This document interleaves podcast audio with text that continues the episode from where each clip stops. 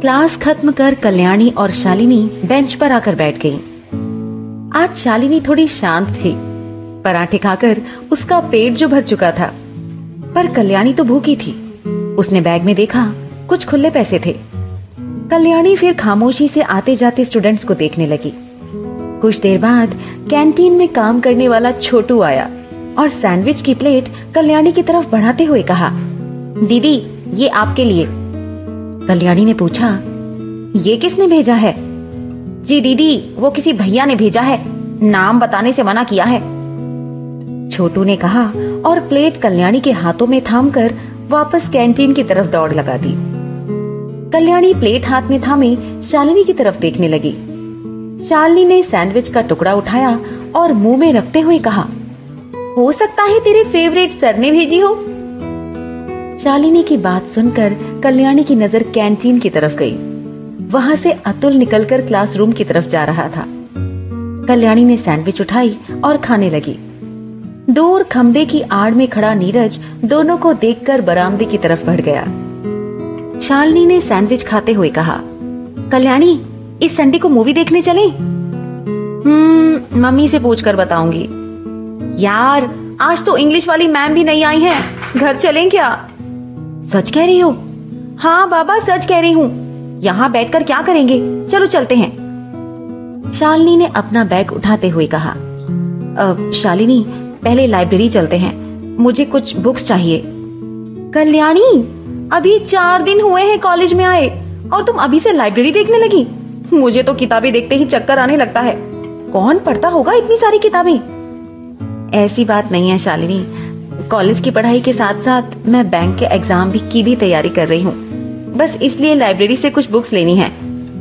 अच्छा बाबा, ठीक है, पर मैं अंदर नहीं जाऊँगी।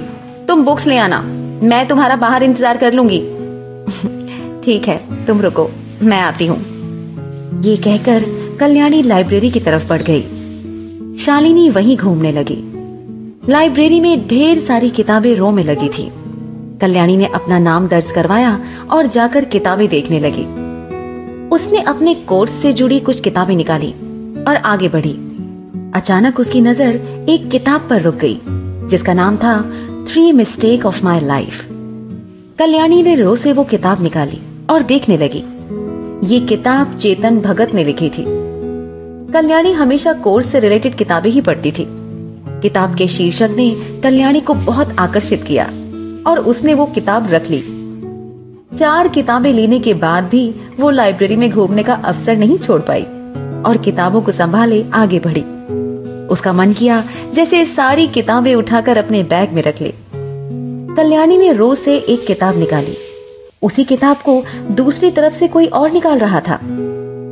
कल्याणी ने उस किताब को छोड़ दिया। रो के दूसरी तरफ़ नीरज खड़ा था। उसने कल्याणी को देखा तो किताब लेकर उसके सामने आया और कहा, ये आप रख लीजिए। किताब कल्याणी के हाथ में थमाकर नीरज वहाँ से चला गया। कल्याणी ने सभी किताबों का रिकॉर्ड लाइब्रेरियन को लिखवाया और किताबें उठाई, लाइब्रेरी से बाहर आ गई। बाहर आके उसने देखा, शालिनी वहाँ से नदारत थी। कल्याणी ने इधर उधर देखा, पर वो नहीं दिखी। हे भगवान, वो फिर किसी मुसीबत में न फंस जाए। कल्याणी ने मन ही मन कहा और बरामदे की तरफ़ बढ़ गई। ग्राउंड में शालिनी निशांत और उसके दोस्तों से उलझी हुई थी। कल्याणी ने देखा तो वो तुरंत वहाँ गई और देखते ही निशांत ने कहा, आइए मैडम, सही समय पर आई हैं आप। आपसे भी तो हिसाब चुकता करना है। ओ हेलो, उसको कुछ नहीं बोलना। मुझसे पंगा लिया है ना तो मुझसे बात कर। शालिनी ने निशांत के सामने चुटकी बजाकर कहा तुमसे भी करूँगा। पहले इससे तो कर लूँ। निशांत ने कल्याणी को घूरते हुए कहा, देखिए सर, मैं आपसे कोई झगड़ा करना नहीं चाहती। मुझे और शालिनी को यहाँ से जाने दीजिए। कल्याणी ने धीरे से कहा, ऐसा है तो फिर अपनी दोस्त को समझा लो कि हमसे दूर रहे। मैं उसे समझा दूँगी। कल्याणी ने कहा और शालिनी का हाथ पकड़कर उसे वहाँ से ले जाने लगी। शालिनी को कल्याणी पर गुस्सा आया। लेकिन वो चुप रही। कल्याणी जैसे ही आगे बढ़ी, निशांत ने अपना पैर बीच में किया। कल्याणी लड़खड़ा गई और गिरते गिरते बची, पर उसके हाथ में पकड़ी किताबें नीचे गिर गईं। कल्याणी ने मुड़कर देखा तो निशांत और उसके दोस्त हंसने लगे। कल्याणी अपनी किताबें उठाने लगी। तभी निशांत ने आगे बढ़कर एक किताब उठाई और ज़ोर से कहा three mistake of my life वहाँ खड़े सभी लोग निशांत की तरफ़ देखने लगे। मेरी बुक दीजिए। तुम्हारी बुक? वैसे ये टाइटल तुम पर सूट भी करता है। Mistake of your life Nishant ने कल्याणी का मज़ाक उड़ाते हुए कहा। शालिनी ने जैसे आगे बढ़कर कुछ बोलने की कोशिश की, कल्याणी ने उसका हाथ पकड़कर उसे रोक लिया और ना में अपनी गर्दन हिला दी। शालिनी गुस्से से दूसरी तरफ़ देखने लगी। वैसे तुम्हें ये बुक पढ़ने की ज़रूरत नहीं है। तुम तो खुद अपने आप में ही एक पहली मिस्टेक हो। दूसरी मिस्टेक है तुम्हारा ये खूबसूरत रंग। और तीसरी मिस्टेक तुम्हारी ये झगड़ालू दोस्त।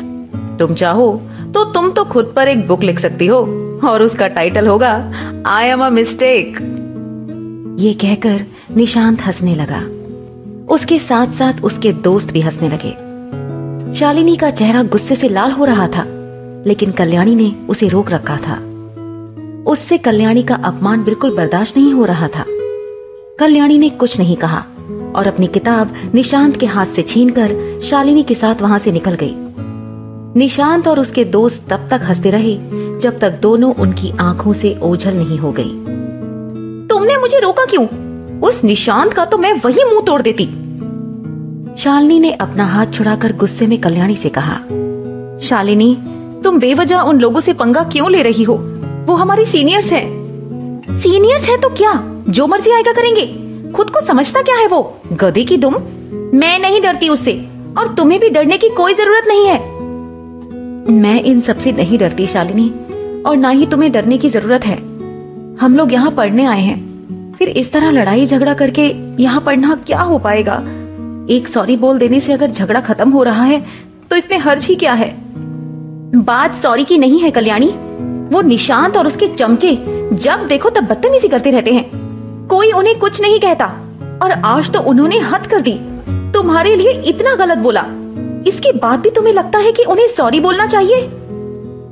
मुझे उसके बोलने से कोई फ़र्क नहीं पड़ता, शालिनी, और तुम्हें भी नहीं पड़ना चाहिए। क्यों फ़र्क नहीं पड़ता? क्या तुम्हें बुरा नहीं लगता जब कोई तुम्हारे रंग के बारे में बोलता है? क्या तुम्हें दुख नहीं होता जब बार बार एक ही बात के लिए तुम्हें नीचा दिखाया जाता है, क्या तुम्हें फ़र्क नहीं पड़ता जब कोई तुम्हारे दिल को ठेस पहुंचाता है? शालिनी ने थोड़ा गंभीर होकर उसकी आँखों में देखते हुए कहा, कल्याणी एक पल के लिए खामोश हो गई और फिर कहा हाँ नहीं पड़ता मुझे फ़र्क। उसने वही कहा जो सच है। मेरा रंग श्या है और अगर लोग इसका मज़ाक बनाते हैं तो बनाने दो। मैं किस किस को रोकूँगी? किस किस से झगड़ा करूँगी? शालिनी बुरा सबको लगता है, और मेरे खामोश रहने का मतलब ये नहीं है कि मुझे बुरा नहीं लगता। तुम्हारी खामोशी का सिर्फ़ एक ही मतलब है कि तुम डरपोक हो, पर मैं तुम्हारी तरह नहीं हूँ। शालिनी ने अपना बैग पीठ पर टांगते हुए कहा, शालिनी, मेरी बात तो सुनो। कल्याणी ने उसका हाथ पकड़कर उसे रोकते हुए कहा, कल्याणी, पहले तुम अपने आप की सुनो। खुद से डरना बंद करो। उसके बाद मैं तुम्हारी हर बात सुनूँगी। ये कहकर शालिनी ने अपना हाथ छुड़ाया और वहाँ से चली गई। शालिनी, मेरी बात तो सुनो। कल्याणी ने जाती हुई शालिनी को आवाज़ दी, लेकिन शालिनी वहाँ से चली गई। कल्याणी की आँखें आंसुओं से भर आईं। काश तुम्हें समझा पाती शालिनी, मेरा सबसे बड़ा डर, मेरा ये रंग ही है।